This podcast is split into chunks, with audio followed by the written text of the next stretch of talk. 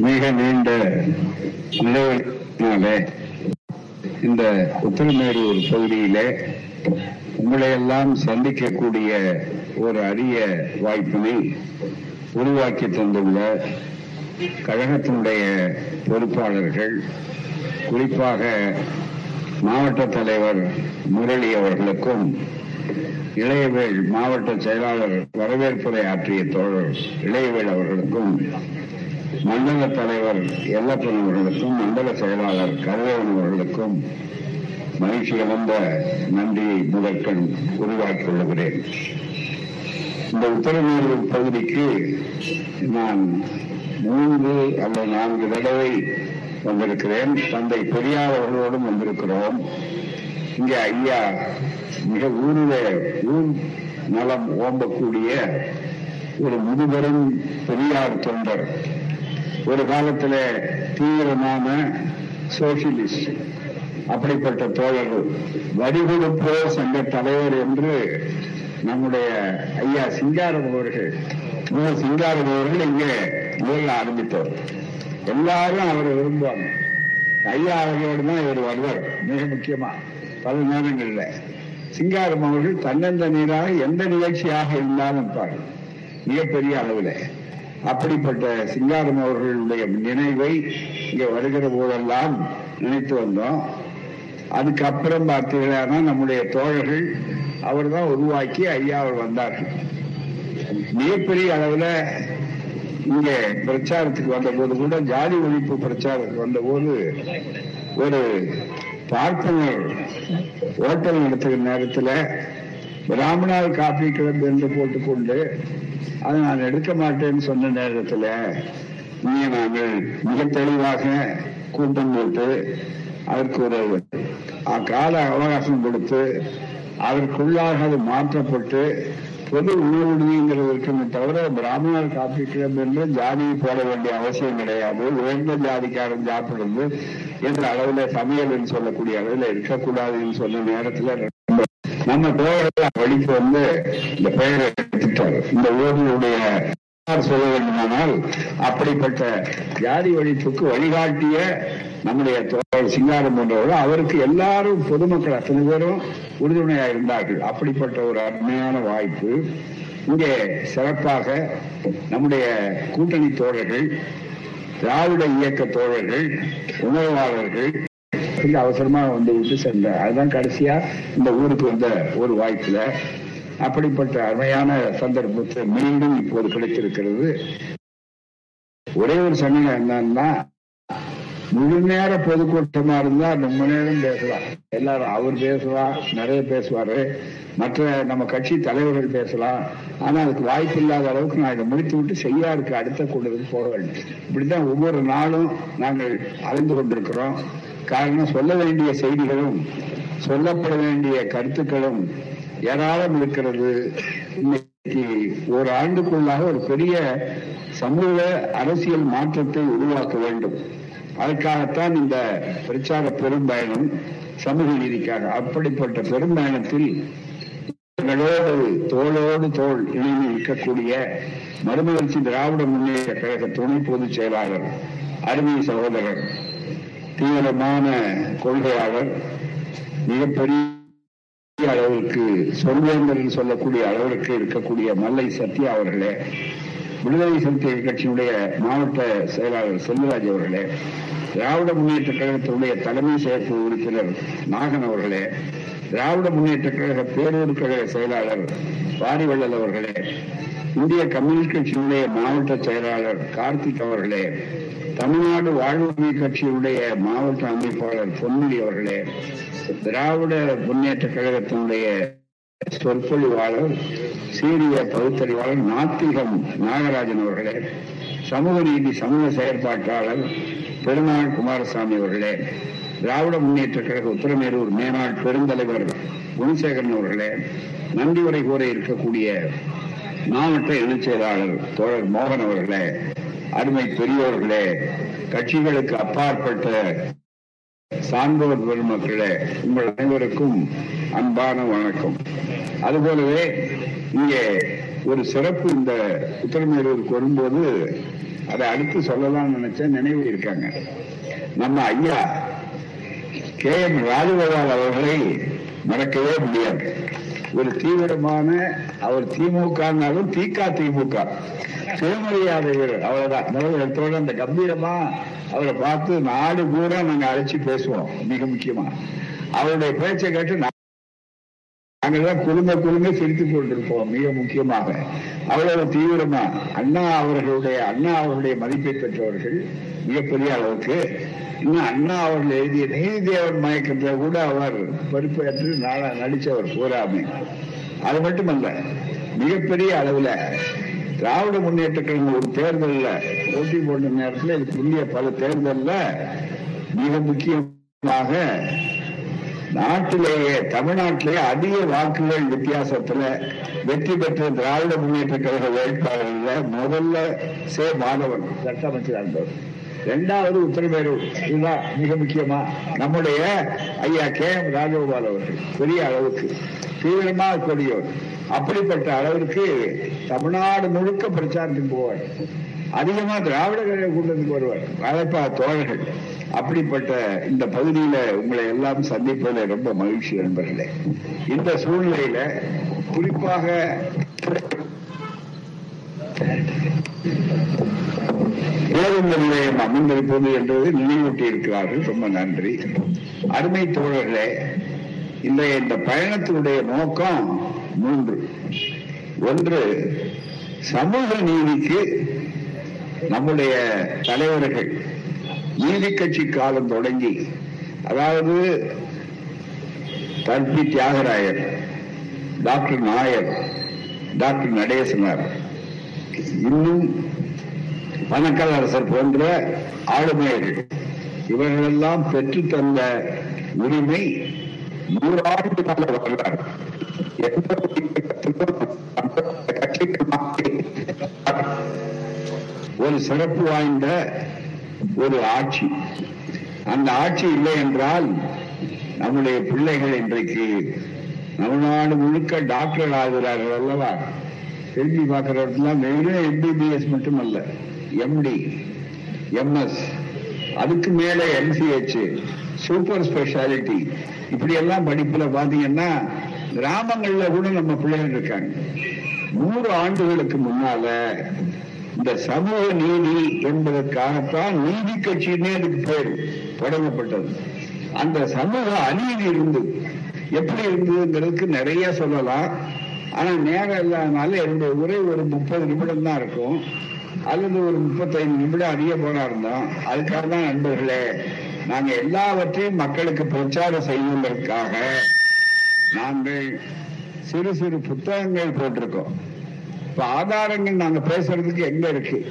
உண்மையை சொல்லுகிறோம் என்பதற்கு அடையாளமாகத்தான் இந்த புத்தகங்கள்.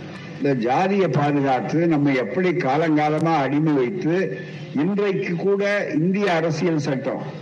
பாபா சாஹேப் அண்ணல் அம்பேத்கர் அவர்கள் போன்றவர்கள் புரட்சியாளர்கள் தயாரித்த அந்த அரசியல் சட்டத்தினுடைய பெரும்பகுதி சமூக ரீதியாக இருக்கிறது. சமூக நீதிக்கு பாதுகாப்பாக இருக்கிறது. சமதர்மத்தையும் மதச்சார்பின்மையையும் வலியுறுத்துகிறது. அதை எப்படியாவது குழிதோண்டி போயிட்டு அந்த இடத்துல மனு தர்ம சாஸ்திரம் வரணும்னு முயற்சி பண்றாங்க ஆக மனிதர்மா வந்தா எப்படி இருக்கும்னு தெரிஞ்சுக்கணும்னா இந்த புத்தகத்தை வாங்கி நீங்க பார்த்தா உங்களுக்கு தெளிவா தெரியும் ஆதாரத்தோட. அதே மாதிரி நண்பர்களே திராவிட இயக்கத்தினுடைய நூற்றாண்டு வரலாற்று சூடுகள். இந்த நூறாண்டு காலத்து திராவிட இயக்கம் செய்கிற போதுதான் முதல் முறையா இருக்கு உதாரணம் ஒரு சின்ன உதாரணம் சமூக அநீதி எப்படி இருந்தது என்பதற்கு அடையாளம் தான். டாக்டரா நம்ம ஆட்கள் இன்னைக்கு இவ்வளவு பேர் வந்திருக்காங்க. இந்த இயக்கம் இல்லைன்னா டாக்டரா வர முடியாது. என்ன காரணம்? டாக்டருக்கு மனு போடணும்னா மெடிக்கல் காலேஜில் சேரணும்னு சொன்னா முதல் தகுதி அவருக்கு சமஸ்கிருதம் படிச்சிருக்கணும்னு சொன்னான் நூறு வருஷத்துக்கு முன்னால. எங்க சமஸ்கிருதத்துக்கு மெடிக்கல் காலேஜுக்கு என்ன சம்பந்தம்? வேதம் ஓடுறான் அங்க போய் சம சமஸ்கிருதம் சொல்றான். பூரா சமஸ்கிருதம் கல்யாணத்துக்கு கருமாதிக்கு இதுக்கு தானே பயன்படக்கூடியது. வேற எதுக்கு அதை பயன்படுத்துவது நம்ம நாட்டுல? சரி இந்தியாவில் நூத்தி நாற்பது கோடி இருக்காங்க. ஜனத்தொகை சொல்றாரு. பிரதமரே கணக்கு சொல்றாரு. நூத்தி நாற்பது கோடிங்கிறாரு. இந்த நூத்தி நாற்பது கோடியில சமஸ்கிருதம் பேசுறவங்க எத்தனை பேர் இருக்காங்க? அவங்க கொடுத்த கணக்குப்படியே ரெண்டாயிரத்தி இருநூத்தி இருபத்தி ரெண்டு பேர். ஏ நூத்தி நாற்பது கோடி எங்க? இது என்ன காரணம்? அதுக்கு தான் பணத்தை கொட்டி செலவழிக்கிறாங்க. ஆயிரக்கணக்கான தமிழ் கொடுக்கறது இல்ல கொடுக்கறதில்ல கொடுக்கறது இல்ல அப்படிப்பட்ட ஒரு சூழ்நிலையில இன்றைக்கு அதை பயன்படுத்தி கொண்டிருக்கிறார்கள் சொன்னால் நீங்கள் புரிந்து கொள்ள வேண்டும் இந்த சமஸ்கிருதத்தின் மூலமாக ஒரு பெரிய மாற்றத்தை உருவாக்கணும்னு நினைக்கிறாங்க. ஒரு பல கலாச்சார படையெடுப்பை உண்டாக்கணும்னு நினைக்கிறாங்க. முதல்ல அதுக்கதான் இந்திய திணிக்கிறான் முதல் வழியா கதவு முதல் கதவு திறந்தா வந்து உள்ள உட்கார்ந்து அகலமான அளவிற்கு வாய்ப்பு உண்டாக்குனா அந்த சமஸ்கிருதம். அந்த சமஸ்கிருதத்தை அப்ப படிச்சாதான் மெடிக்கல் காலேஜ் அதை ஒழிச்சதுதான் நீதி கட்சி என்பதை தனக்கலாசன் தந்தை பெரியார் சொல்லி. அன்னைக்கு அது போகலன்னா இந்த காலகட்டத்தில் இத்தனை டாக்டர்கள் நம்ம சமுதாயத்தில் வந்திருக்க முடியாது. அதுக்கு அடுத்தது கம்யூனிட்டியோ எல்லாருக்கும் வாய்ப்பை கொடுக்கணும். அதுக்கு வந்தாங்க.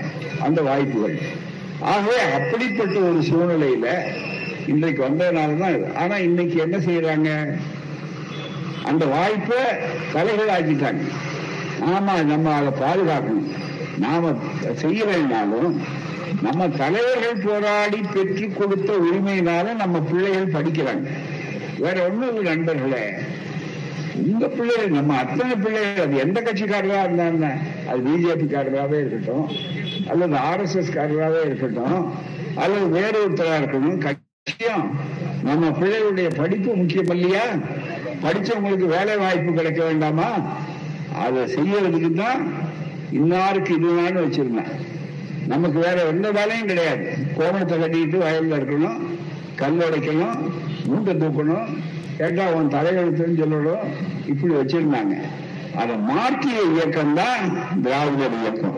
திராவிட மாடல் ஆட்சிங்கிறது வேற ஒன்றும் இல்லை. அனைவருக்கும் அனைத்தும். சுலபமா சொன்னார். இந்தியாவுடைய முதல்வர்களிலேயே ஒப்பற்ற முதல்வராக நம்முடைய தளபதி ஸ்டாலின் அவர்கள் கருதப்படுகிறது அதுதான் இன்னைக்கு அவங்க எதிரிகளுக்கெல்லாம் வைத்த கணக்கு. அதுதான் அவளால சகிக்க முடியல. எதையோ ஒண்ணு சம்பந்தம் இல்லாம சொல்லிட்டு இருக்கா. அவ்வளவுதான் தவிர வேற ஒண்ணுமே இல்லை. ஆகவே இந்த சூழ்நிலையை நீங்கள் நன்றாக புரிந்து கொள்ள வேண்டும் தோழர்களே. இதை மக்களுக்கு விளக்குவதற்காகத்தான் நாங்கள் வந்திருக்கோம். இன்னைக்கு நீட் தேர்வுங்கிறது என்ன? சமஸ்கிருதத்தை நேரடியா வந்து சமஸ்கிருதம் படிச்சவங்க தான் நீங்க நீங்க டாக்டர் ஆக முடியும்னு சொல்ல முடியாது. அதுக்கு பதிலா இன்னொரு தந்திரத்தை கையாளுறான். இன்னொரு கண்ணி வெடியை வைக்கிறான். இன்னொரு ஆளுக்கு நம்ம தடுக்கிறோம் அதுக்குதான் நீட் தேர்வு. நீட் தேர்வுனா என்ன? நமக்கு சம்பந்தம் இல்லாத இடத்துல. அதுவும் ஊரா படிச்சு முடிச்சுட்டு மார்க் வாங்கி எல்லாம் வந்தா இந்தியா பூராவிலையும் ஒரே படிப்புன்னு சொல்றதுக்கு உனக்கு என்ன அதிகாரம்? அரசியல் சட்டத்துக்கு விரோதம் இல்லையா? கல்வி என்பதுல மாநில அரசுக்கும் உரிமை உண்டு. ஒன்றிய அரசு மத்திய அரசுக்கும் உரிமை உண்டு. அப்படி இருக்கும்போது உங்க பள்ளிக்கூடத்துல உங்க திட்டத்துல நீங்க உங்க பள்ளிக்கூடத்துல அத உங்க திட்டத்தை செய்யலாம். ஆனா நாங்க எங்களுடைய பள்ளிக்கூடம் மக்கள் தர வரிப்பணத்துல மாநில அரசு நடக்குது. அந்த மாநில அரசுக்குரிய வாய்ப்புல எங்க பிள்ளைகள் மெடிக்கல் காலேஜுக்கு யார் நடத்துறாங்க? நாம கொடுக்கிற வரிப்பணம் நேரடியாகவும் மறைமுகமாக கொடுக்கிறோம்.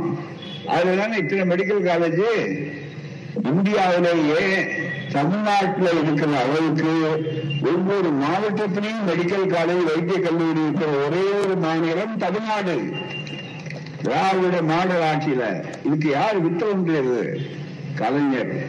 கலைஞர் இருக்கும்போது என்ன பண்ணாரு? ஒவ்வொரு மாவட்டத்திலையும் மருத்துவ கல்லூரிகள் இருக்கணும் அப்படின்னு போட்டார். நம்ம பிள்ளைங்க இன்னைக்கு ஏராளம் படிச்சிருக்காங்க. உத்தரப்பிரதேசல கிடையாது. இப்பதான் கொஞ்சம் கொஞ்சமா வச்சுட்டு வர்றாங்க. பீகார்ல கிடையாது. வடபுறத்துல இன்னி மாநிலங்கள் கிடையாது. அதனால என்ன சொல்றான் நீங்க வளர்ந்துட்டீங்க.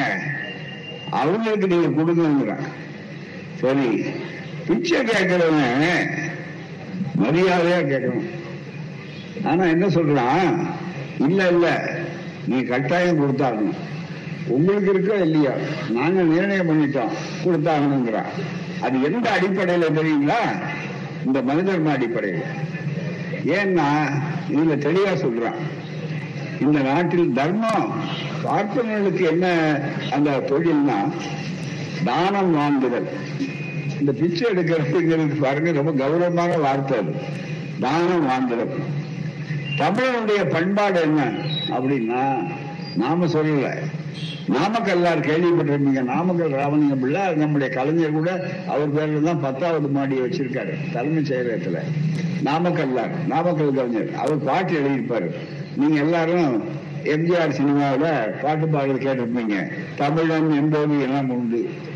தனியே உனக்கு ஒரு குணம் உண்டுன்னு பாடுறதுல ஒரு வரி வரும். என்ன வரின்னா தானம் வாங்கியதை கூசிடுவான் அதுதாங்க தமிழனுடைய பண்பாடு.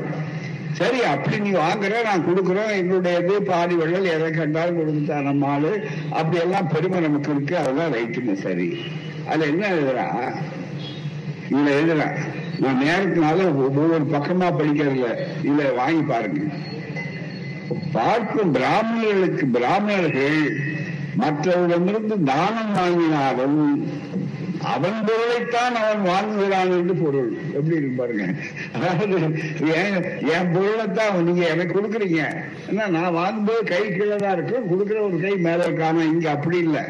நான் அவர் பொருளை நான் வச்சிருக்கேன். ஏன்னா நாங்க தான் அதுக்கு எல்லா நாட்டுக்கே நாங்க தான் உரியவர்கள். எங்க பொருளை எடுத்துதாங்க அவர் கொடுக்கிறான்னு சொல்லி அதனால அதனால பிராமணர்கள் அவர்கள் கூலி கொடுத்தேனும் கூலி கொடுக்காமலேனும் வேலை வாங்கலாம். இது மனு அது மாதிரி இவங்க என்ன பண்றாங்க? இடம் கொடுத்தாங்க. நான் பூரா பாத்தீங்கன்னாக்கா நம்ம இதுல நாம வளர்ந்துருக்கிறோம்.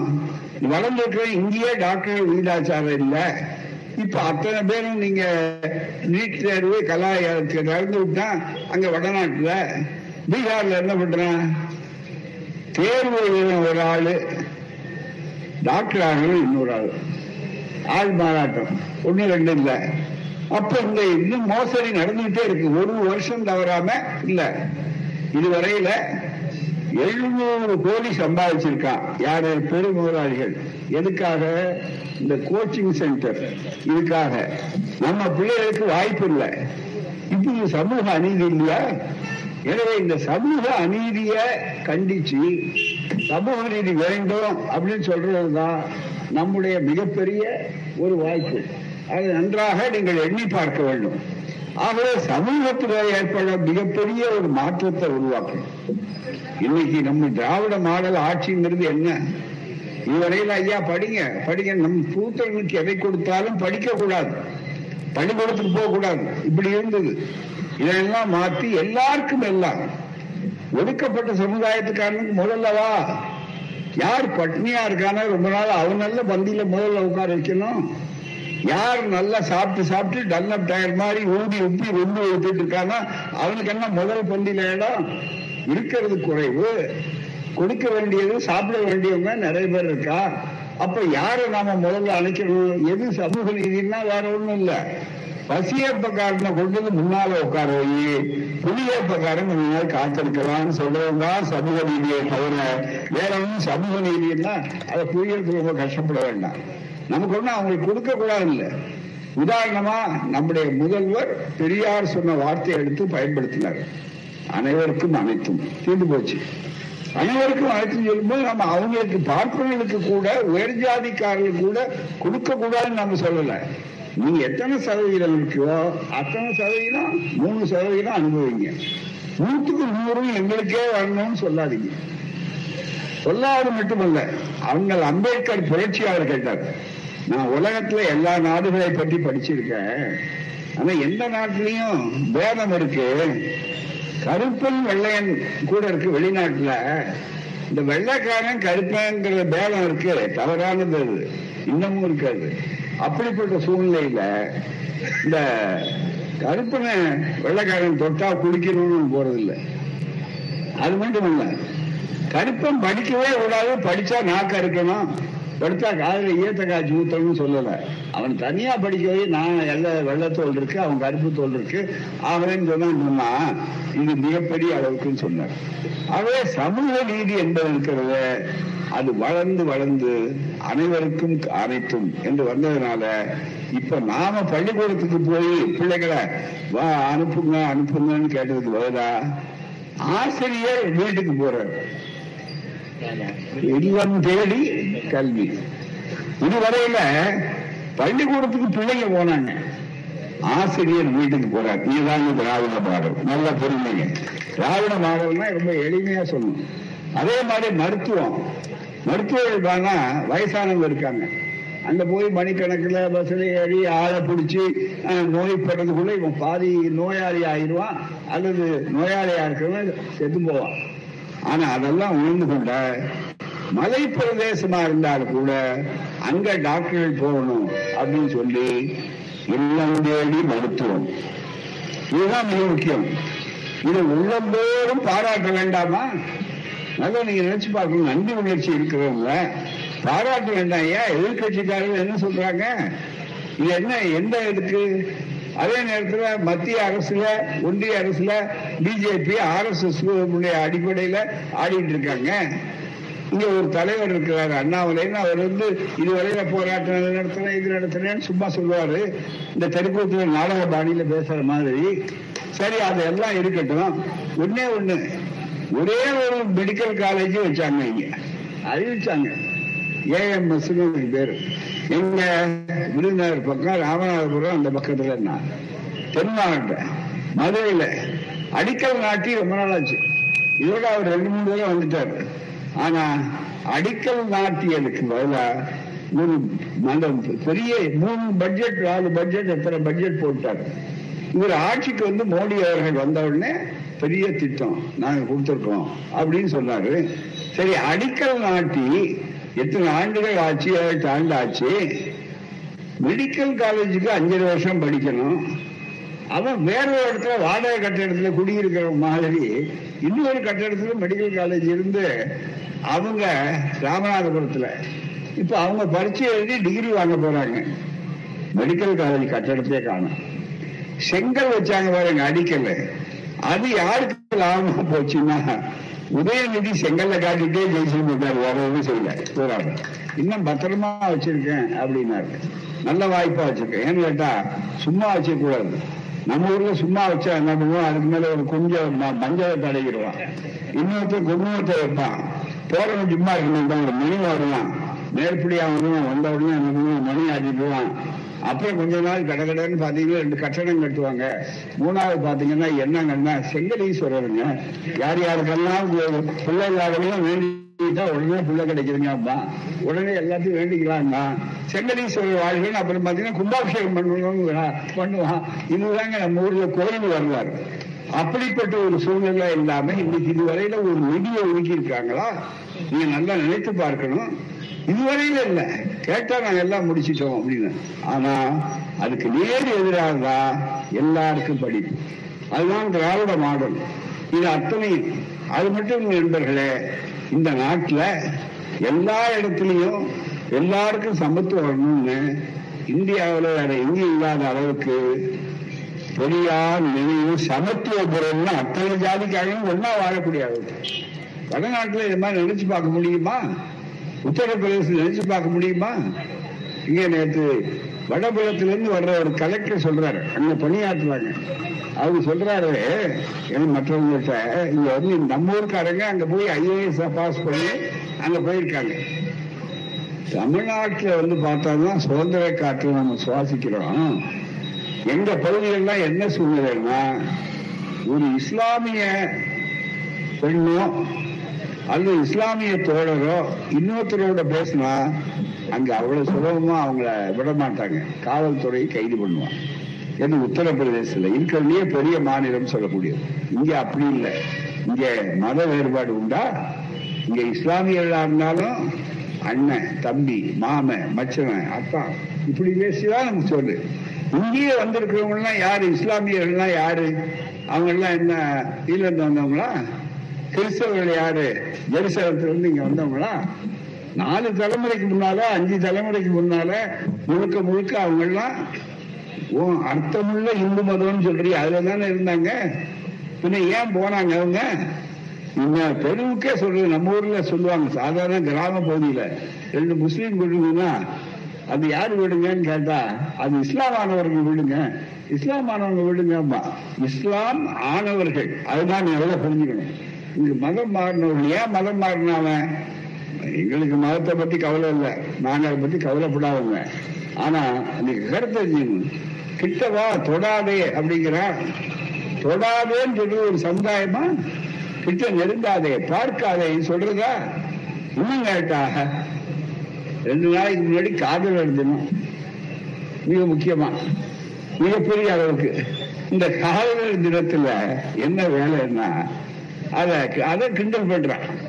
அது விரும்புறவன் நான் காதல் பண்ணிட்டு போனா அவன் கொடுக்கறான் இது ஒன்றும் பெரிய விஷயம் இல்லை. அவங்கவுங்களுடைய சொந்த விவகாரம் பூராம. வயது வந்த பெண்ணா இருக்கா பாரு. இல்ல வயது குறைந்த வயது குறைந்தவனுக்கு திருமணம் பண்றதே ஆரிய மாடல் தானே குஜராத் மாடல் தானே. எல்லாம் பூப்பு அடங்கிறதுக்கு முன்னாலே திருமணம் பண்ணணும்னு சொல்லுவா. இது அப்படி இல்லைன்னா விட்டு மனுஷனை தொட மாட்டாரு இவரு. உழைக்கிற அவன் அவனுடைய உழைப்பு இல்லைன்னா அவன் சேத்துல இறங்கலன்னா நீ சோத்துல கை வைக்க முடியாது. அதுதான் மிக முக்கியமான சோத்துல கை வைக்க முடியாது. எங்கால் உழைச்சி பாடுபட்டு என் சகோதரர் உழைச்சி பாடுபட்டா இவர் பச்சை அரிசியும் தலைவாழை இலையும் போட்டு நல்ல நெய்யை போட்டு நல்ல வசதியா பருப்பை போட்டு கிரீஸ் அடிக்கிற மாதிரி நல்லா சாப்பிடுவார் போறாம. இது என்ன அது கூட பாத்தீங்கன்னா நெய் போட்டு சாப்பிட்டு நமக்கு பழக்கம் இல்லை. அவன் நெய்ய உண்டாக்குறது யாரியா? மாட்டை வளர்க்கறத நம்ம ஆளு. மாட்டை கழுவி குளிப்பாட்டுறவன் நம்ம ஆளு. மாட்டுக்கு சாணம் எடுக்கிறவன் நம்ம ஆளு.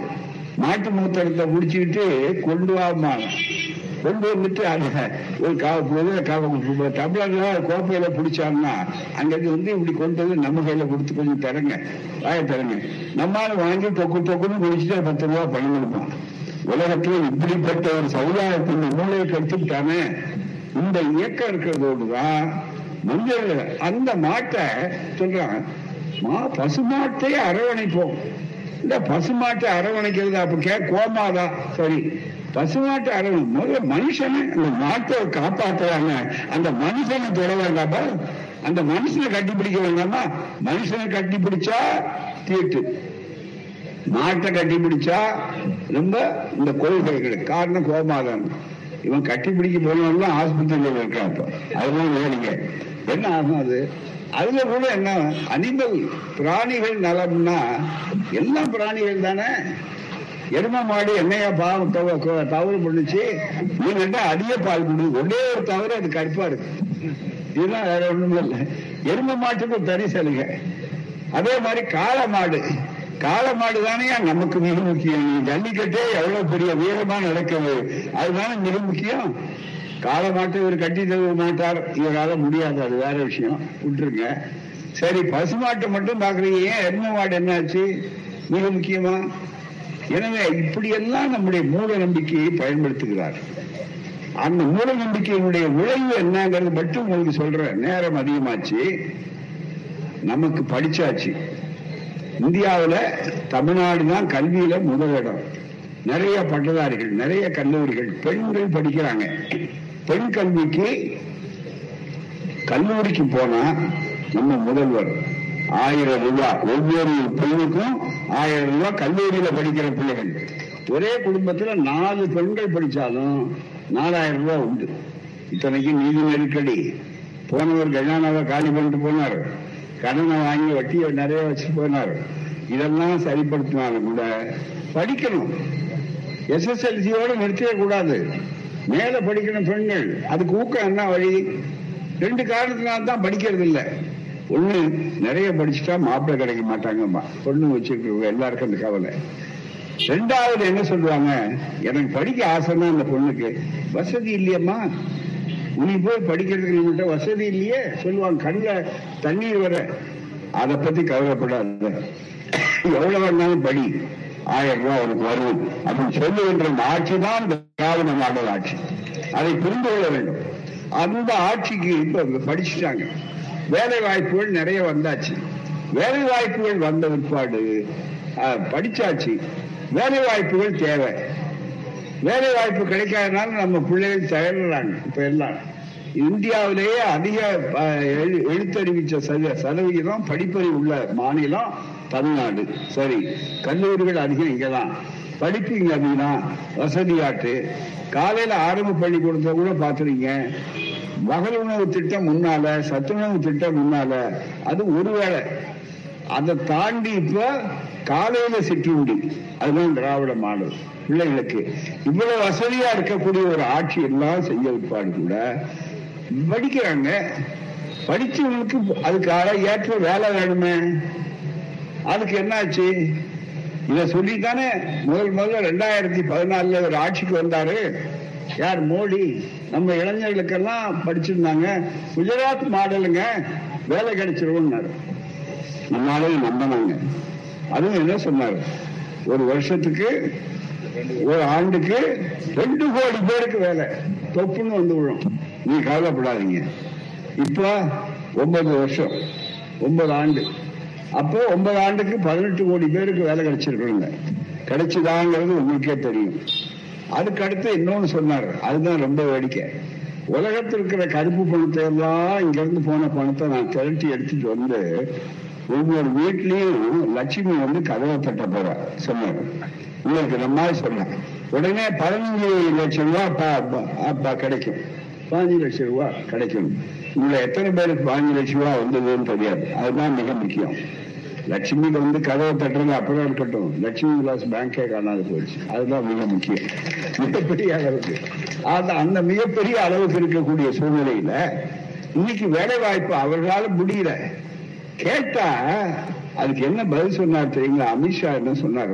அவருக்கு பக்கத்துல இருக்கிற அமைச்சர் அவர் தான் அவருக்கு முன்னோட்டமா செய்யக்கூடியவர். அவரு அதெல்லாம் பெருசா ஏங்க வேலையை கிடைச்சாங்களா சொன்னதெல்லாம் நடந்துதான் கேட்காதீங்க. அப்படி ஹிந்திலேயே பதில் சொன்னார். என்ன சொன்னாரு? அது ஜும்லான்னார்.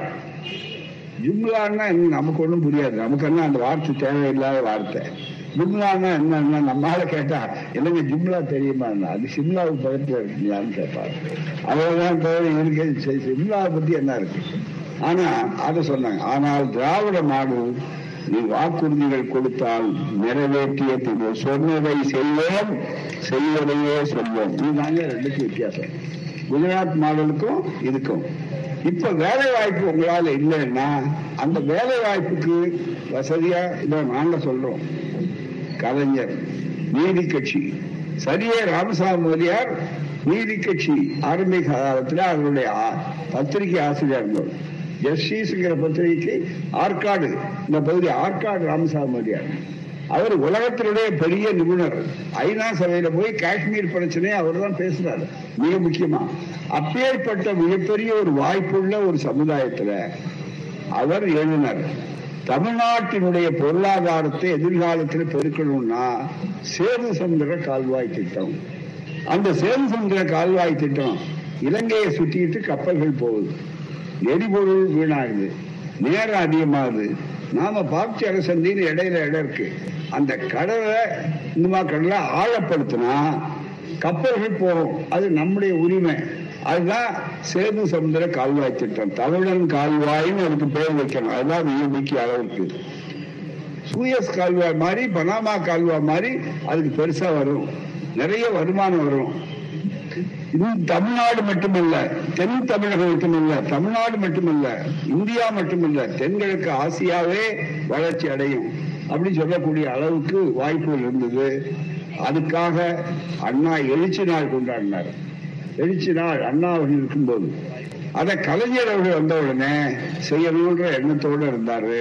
நீங்க வாக்களித்தீர்கள். ரெண்டாயிரத்தி அந்த தேர்தல்ல யூபிஏ என்று சொல்லக்கூடிய ஐக்கிய முற்போக்கு கூட்டணி. அந்த வந்தது. மன்மோகன் சிங் த- பிரதமர் ஆனார் நம்முடைய அமைச்சர்கள் இங்க தமிழ்நாட்டில் நிறைய வந்ததுனால அமைச்சர்களுக்கு நிறைய ஆளுடைய வாய்ப்பு இருந்தது அப்ப கலைஞர் கேட்டார். எங்களுக்கு வேற ஒன்றும் இல்லை. கப்பல் அமைச்சரை கொடுங்க. அப்பதான் சேது சமுதிர கால்வாய் திட்டம் நம்முடைய டி டிஆர் பாலு இன்ஜினியர் அது திட்டம் போட்டாங்க. கடகடன்னு திட்டம். பணம் கிடைக்குமான்னு கேட்டாரு. அதுக்காக தான் சேது சமுதிர நிதி கார்பரேஷன் அப்படின்னு உண்டாக்கி என் திட்டம் போட்டு வேக வேகமாக நடத்தி மதுரையில் அதுக்கு துவக்க விழா நடத்தி அத்தனை பேரும் வந்த ஏற்பாடு நண்பர்களே என்ன நடந்ததுன்னு சொன்னால் வேகமா முடிஞ்சு போச்சு வேலை. மிகப்பெரிய அளவில். ரெண்டாயிரம் கோடிக்கு பக்கமா செலவழித்து முடிய போறதுக்கு கடைசியில இருபத்தி மூணு கிலோமீட்டர் பாத்தீங்கன்னா இந்த இருபத்தி மூணு கிலோமீட்டர் தூரத்துல முடிய போகுது. சேது சமுதிர கால்வாய் திட்டம். ரெண்டாயிரத்தி எட்டுல மிகப்பெரிய அளவிற்கு ஒரு வாய்ப்பு வந்த சூழ்நிலையில ஒரு நல்ல அளவிற்கு என்ன செய்யணும் அப்படின்னு சொன்னா முடிய போகுதுன்னு சொன்ன உடனே மூன்று பார்ப்பனர்கள் இந்த பெருமை திமுகவுக்கு வரக்கூடாது. கலைஞருக்கு வரக்கூடாது. இந்த பெருமை காங்கிரஸுக்கு வரக்கூடாது. நாங்க பிரதமருக்கோ மற்றதுக்கோ வரக்கூடாது. வந்தா ரெண்டாயிரத்தி எட்டுல முடிஞ்சதுன்னா ரெண்டாயிரத்தி ஒன்பதுல பொதுத் தேர்தல் வந்து. அந்த பொதுத் தேர்தலில் நமக்கு தோல்வி ஏற்படும் நினைச்ச உடனே ஜெயலலிதா என்ன பண்ணாங்க? ஒரு வழக்கு போட்டு அதுக்கு சுப்ரீம் கோர்ட்ல தடை கொடுக்கணும்னு கேட்டாங்க. என்ன காரணம் சொன்னாங்க தெரியுங்களா? எல்லாம் இந்த புத்தகத்தை வாங்கி பார்த்தா அவங்களுக்கு தெரியும். இந்த வெட்டிக்கிட்டே வந்து ஒரு கூட ஆழப்படுத்திக்கிட்டே வருகிற போது அந்த இடத்துல சில பாறைகள் அங்க கிடைச்சது. அது வந்து பவள பாறைகள் அந்த சுண்ணாம்பு பாறைகள். அதை வெட்டினாங்க. உடனே இது ராமன் கட்டின பாலம் புனித பாலம். ஆகவே ராமன் பாலத்தை உடைக்க கூடாது. அது புனிதம்னு சொல்லி அதுக்கு உச்ச நீதிமன்றம். உச்ச நீதிமன்றம் எப்படி இருக்குன்னு உங்களுக்கு தான் தெரியும். உடனே அதுக்கு சேவ் கொடுத்தாங்க. அன்னைக்கு வந்ததாங்க இன்னை வரையில போட்ட பணம் அப்படியே போச்சு. வேலை அப்படியே நிறுத்தியாச்சு. நடக்கல. சரி இத்தனை ஆண்டுகளுக்கு பிறகு ஒரு- அது முடிஞ்சிருந்ததுன்னா கற்பனை செஞ்சு பாருங்க. ரெண்டாயிரத்தி ஒன்பதுல இருந்து இன்னைக்கு எத்தனை ஆண்டுகள்? நம்ம பிள்ளைகள் யாரும் வேலை இல்லாம திண்டாட வேண்டிய அவசியம் இல்லை. நம்ம நாடு அந்நிய செலாவணியை சம்பாதிக்கக்கூடிய அளவுக்கு வாய்ப்புகள் வந்திருக்கும். இவ்வளவு செல்வத்துல கொளிக்கும் வறுமை ஒழிப்பு திட்டம் இது அத்தனையும் இருக்கும். இது அத்தனையும் தடை பண்ணாங்க. எப்படி? ஒரே ஒரு வார்த்தை. ராமன் கட்டின பாலம் உடனே நாம கேட்டோம். கலைஞர் கேட்டார். எல்லாரும் கேட்டோம். அனைத்து கட்சி தோழர்களும் கேட்டாங்க. முற்போக்கு சிந்தனையாளர்கள் ஏயா ராமம் பாலன் இருந்தாங்கிறதுக்கு ஏதாவது பூகோளத்து ஆதாரம் இருக்கா? வரலாற்று ஆதாரம் இருக்கா? ஏதாவது இருக்கான்னு கேட்டா அதெல்லாம் நாங்க நம்புறோங்க. எங்களுக்கு ஆதாரம்லாம் காட்ட மாட்டோம். எங்க நம்பிக்கை அவ்வளவுதான். இப்போ இந்த ஊர் போலீஸ் ஸ்டேஷனுங்க திடீர்னு ஒருத்தர் இது எங்க தாத்தா விழுந்தாங்கன்னு சொல்றாருன்னு வச்சுங்க என்ன அதுக்கு ஆதாரம்னு கேட்க மாட்டாரா? இன்ஸ்பெக்டர் இல்ல உடனே வந்துருங்க அப்படின்னு சொல்லுவாரா? இல்லைங்க ராத்திரி கனவுல வந்தாரு. எங்க தாத்தா சொன்னாரு அதுதான் என் நம்பிக்கை.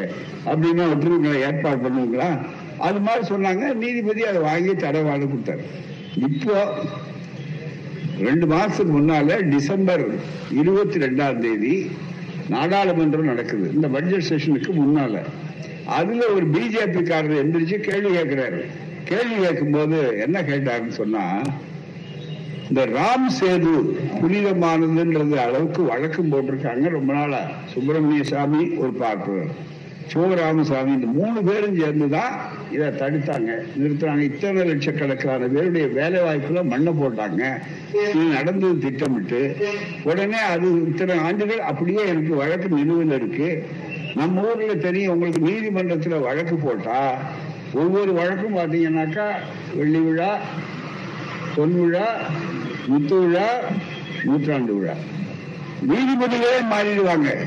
ஆனா வழக்கு மட்டும் இருக்கும். அதுதான் மிக முக்கியம். ரொம்ப தூரம் வேண்டாம் காஞ்சிபுரத்துல இருக்கக்கூடிய யானைக்கு எந்த நாமம் போடுறதுங்க? வழக்கு நூத்தி நாலு வருஷமா இன்னும் பெண்டிங்கா இருக்கு. மாத்தி மாத்தி வடகுல நாமம் போடு தென்னில நாமம் போடுன்னு போட்டு மூணு யா- மூணு யானை செத்து போச்சு. புது புது யானை இப்போ வந்துகிட்டு இருக்கு. அதுக்கு போடுறாங்க. வழக்கினுடைய தன்மை சொல்றேன் நான். காரணம் கேட்டா அது பல காரணம் சொல்றாங்க. ஆனா அப்படிப்பட்ட ஒரு சூழ்நிலையில நண்பர்களே இன்றைக்கு அந்த அப்படியே சேல் சந்த கால்வாய் திட்டத்தை இது கேட்ட போது இவர் சொன்னார். இப்பதான் பதில் சொன்னாரு. ஜித்தேந்திர சிங் அமைச்சர் மோடிக்கு பக்கத்துல உட்கார்ந்து பிரதமருக்கு பக்கத்துல உட்கார்ந்து இருக்கிறவர் அந்த வரிசையில இந்த கேள்வி கேட்ட சொன்னாரு இத்தனை ஆண்டுகளாக ராம் சேது அப்படின்னு சொல்லக்கூடிய இந்த பாறைகளை பற்றி நான் ஆராய்ச்சி பண்றதுக்கு த- ஆதாரங்களை கேட்டோம். ஆதாரங்களை பற்றி திரட்டி கொண்டிருக்கிறோம். திரட்டி கொண்டிருக்கிற போது அது எந்த விதமான ஆதாரமும் அதற்கு இல்லை. வெறும் பவளப்பாறைகள் வெறும் சுண்ணாம்பு பாறைகள் தான். ஆகவே ராமன் பாலம் என்பதற்கு ஆதாரம் இல்லை பதில் சொல்லிட்டார். சொன்னது யாருங்க? பிஜேபி. அப்படி இருக்கும்போது அடுத்தபடியா நாங்க கேட்டோம். என்ன? சரி பாட்டி தானே தடுத்துங்க. ரெண்டாயிரம் கோடி இன்னும் இருபத்தி மூணு கிலோமீட்டர் தானே? மீண்டும் அந்த வேலையை தொடங்குங்க. தொடங்கினா அது இந்தியாவுடைய பாதுகாப்புக்கும் பலம் வருமானம் வறுமை ஒழிப்பு இது அத்தனையும் உடனடியாக இதை சொன்ன உடனே நாங்கள் துவக்கிய உடனே சட்டமன்றம் கூடியது. தமிழ்நாடு சட்டமன்றம் கூடிய உடனே நம்முடைய முதல்வர் ஒரு தீர்மானத்தையே கொண்டு வந்தார். அனைத்து கட்சியும் ஆதரித்திருக்கிறார்கள். அதுதான் இந்த ரொம்ப மிக முக்கியம். அது இருந்தும் கூட இன்னமும் அதை பற்றி கவலைப்படாம இருக்காங்க. அதை எடுக்கணும்ன்றதுக்கு தான் இந்த பயணத்தினுடைய நோக்கம். அதை செயல்படுத்தணும். அத்தனை பேருடைய பிள்ளைகளுக்கு வேலை கிடைக்கும். இதுல வந்து பிஜேபி காரரா ஆர் எஸ் எஸ் காரரா காங்கிரஸ் காரரா திமுக காரரா அதிமுக காரராங்கிறது இல்ல. இது கட்சி வேறுபாடு இல்ல. இது நம்முடைய தமிழ்நாட்டுடைய வறுமை ஒழிப்பு திட்டம். தமிழ்நாட்டுடைய வேலை வாய்ப்புகள் இது அத்தனையும் நீங்கள் புரிந்து கொள்ள வேண்டும் நண்பர்களே. ஆகவேதான் இந்த பயணம் என்பது இருக்கிறது. இந்த மாதிரி திட்டங்கள் வரணும். நம்ம கையில வெண்ணையை வச்சுக்கிட்டு நீ கழுவுறதான்னு ஒரு பழமொழி உண்டு. அது மாதிரி இவ்வளவு பெரிய திட்டம் ரெண்டாயிரம் கோடிக்கு செலவழிச்சாச்சு. இவ்வளவு அது கொஞ்சம் கொஞ்சம். அதை தான் இப்ப கேட்ட உடனே நிதின் கட்கரி ஓ சொல்லியிருக்காரு. ஏற்கனவே பாராளுமன்றத்துல கலைஞர் சொன்னார் ரொம்ப வேகமா. என்ன சொன்னாருன்னா மிக முக்கியமா அந்த இடத்த விட்டுட்டாவது வேற இடத்துக்காவது பண்ணுங்கப்பா. எங்களுக்கு ஒன்றும் அது முக்கியம் இல்லை. ராம மேல ஒன்றும் கோபம் இல்லை எங்களுக்கு அப்படின்னு சொன்னார். மிக முக்கியமா. ஆகவேதான் நண்பர்களே உங்களுக்கு தெளிவா சொல்றோம். இந்த சேது சமுதிர கால்வாய் திட்டம் என்பது வெறும் பொருளாதார திட்டம் மட்டுமல்ல அதுக்கு நிதிகளை செலவழிச்சிருக்கோம். இன்னும் அது வேகமா போய் ஒரு பெரிய மாறுதல் வந்ததுன்னா தமிழ்நாட்டில் எல்லா இளைஞர்களுக்கும் வேலை வாய்ப்பு கிடைக்கும். இன்னைக்கு மாதிரி என்னங்க பணம் இல்லைன்ன உடனே கஞ்சாவை தேடி யாராவது ஏஜென்ட் கிடைக்க மாட்டாங்கன்னா கஞ்சாவை வச்சு ஏமாத்திக்கிட்டு இருக்கான் ஆகவே நண்பர்களே இதை சொல்லி உங்களை எல்லாம் தெளிவுபடுத்த வேண்டும் என்பதற்காகத்தான் சமூக நீதிக்காக திராவிட மாடல் ஆட்சியின் சாதனை சேது சமுதிர கால்வாய் திட்டம் போன்ற ஆக்கப்பூர்வமான பணிகள் இது அத்தனையும் நடைபெற வேண்டும் என்பதற்காகத்தான் விழிப்புணர்வு பயணம் இந்த பயணம் நன்றாக புரிந்து கொண்டு நீங்களும் மற்றவர்களுக்கு எடுத்துச் சொல்லும் என சொல்லி நீண்ட இடைவெளிக்கு பின்னாலே அருமையாக கூடிய உங்களுக்கு நன்றி. மற்றொரு முறை தனியே வந்து மூணு நேர பொதுக்கூட்டம் பேசுவேன் என்று சொல்லி வாய்ப்பு அளித்த உங்களுக்கு நன்றி கூறி விடைபெறுகிறேன். வணக்கம் நன்றி. வாழ்க பெரியார். வளர்க பகுத்தறிவு. வாழ்க Tamil Nadu. always one day wonderful.